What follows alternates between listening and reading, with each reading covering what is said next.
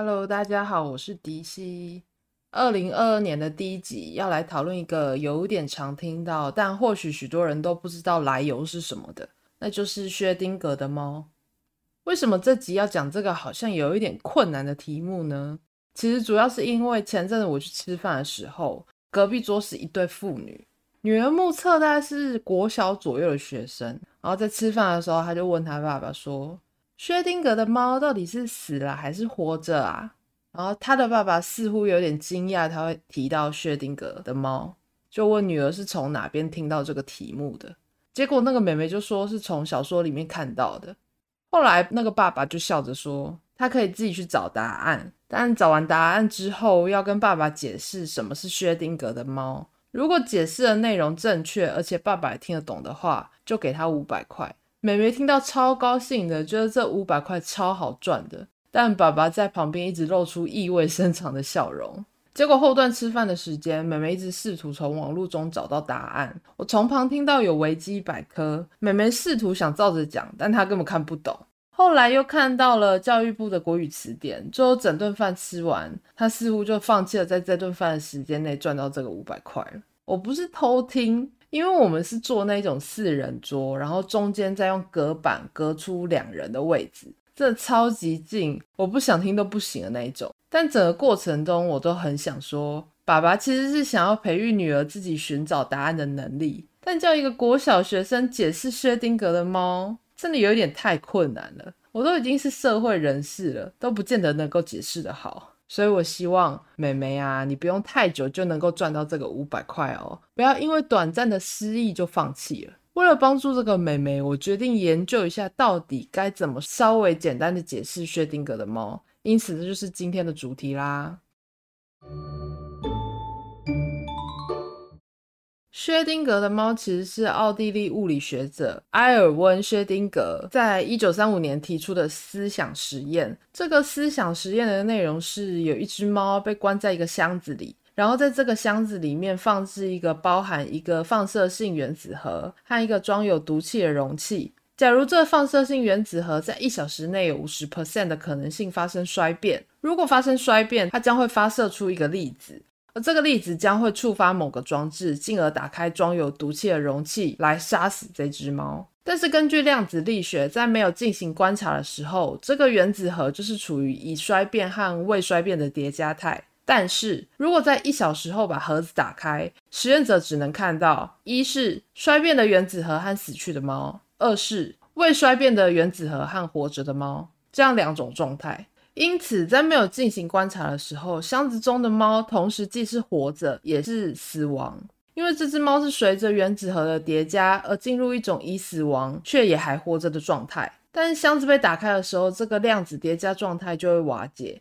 在那个瞬间，这只猫将会确认是被毒死还是它得以活命。但一般而言，观察者是绝对无法观察到生存与死亡的叠加态。因为到目前为止，其实物理学者只能精心制备出一些介光物体的叠加态。其实借由这个思想实验，薛丁格指出应用量子力学哥本哈根诠释在宏观物理会产生的问题与物理常识之间的矛盾。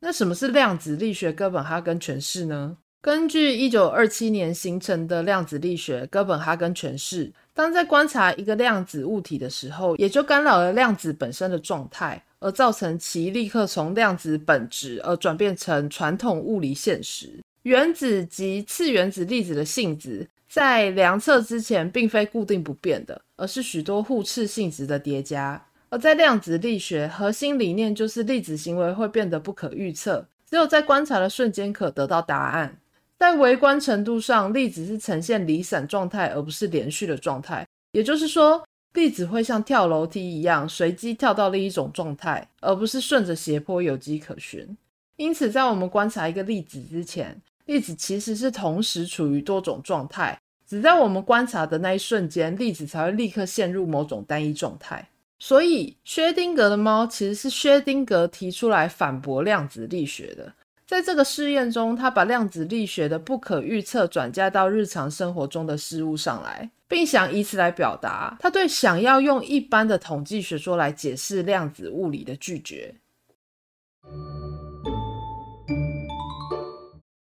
薛定谔的猫这个思想实验在物理学界其实被争论了很久但针对这个思想实验有很多种解释其中一个就是平行宇宙的概念当我们观测猫所在的箱子的时候，整个世界就被分裂成了两个世界，而这两个世界几乎完全一样，不同的地方在于一个世界的放射性原子衰变了，而另一个世界则没有衰变。而这只猫就在两个不同的平行世界有不同的命运演变。这两种时空是没有交集的，人们在做选择的时候也可能会产生平行时空，选择了当下产生了分裂，因此有可能在另一种时空里过着另外一种完全不同的生活。不过，其实这个说法也是一种猜想而已，没有得到证实。但是如果这个问题继续纠结下去，就可能会上升到哲学层面的部分，那就超过科学研究的范围了。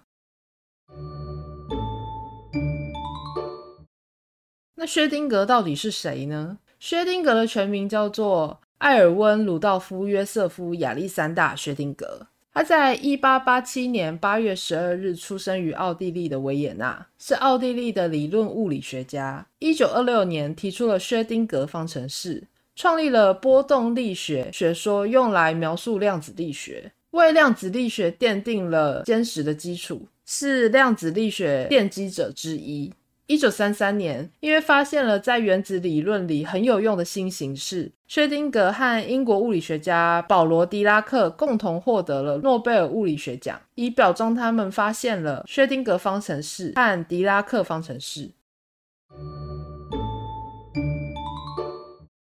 听完这些大概的解释，妹妹大概还是无法跟她爸爸解释什么是薛丁格的猫吧？毕竟什么放射性原子核、量子力学、粒子、介光物体、宏观物体等之类的名字，真的不是一般正常小学年纪的小朋友可以学到的。但为什么小说内会写到薛丁格的猫呢？我发现其实很多小说作者或网络文章写手也蛮常会用薛丁格的猫来比喻一种心理现象。就是一种不可确定性，但是这种不可确定性充满了各种诱惑，诱惑你成为那个观察者，决定到底要不要打开那个箱子。也有一些人会用来去描述现实生活中的一些类似薛丁格的猫式的处境，例如说，当一个妻子怀疑自己的丈夫有外遇，正犹豫要不要偷看他的手机的时候，假设那个丈夫真的有外遇，手机内可能就会留下一些线索，而他的手机就成了那个封闭的箱子。手机里面就存在了两种可能性：第一，就是丈夫真的有外遇；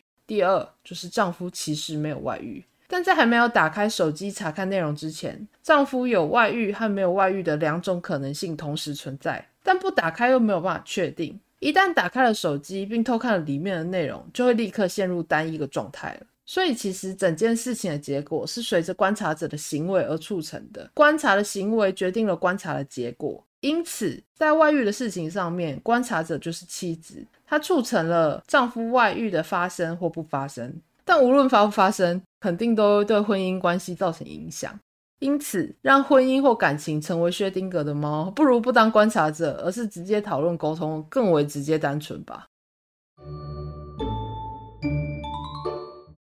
其实生活中有很多这种类似要打开箱子观察的例子吧。那种夹在中间的不确定感，大概就是很多作者总是喜欢提到薛丁格的猫的原因吧。所以听完这集之后，不要再问别人说那只猫到底是死了还是活着啊？如果你是观察者，真的想要获得一个单一的答案，就去打开箱子吧。但如果你是旁观者，那只猫大概跟你没有关系，就不要在意它了。希望之后妹妹真的能够获得答案跟她的五百元。今天这集就这样结束啦，大家拜拜。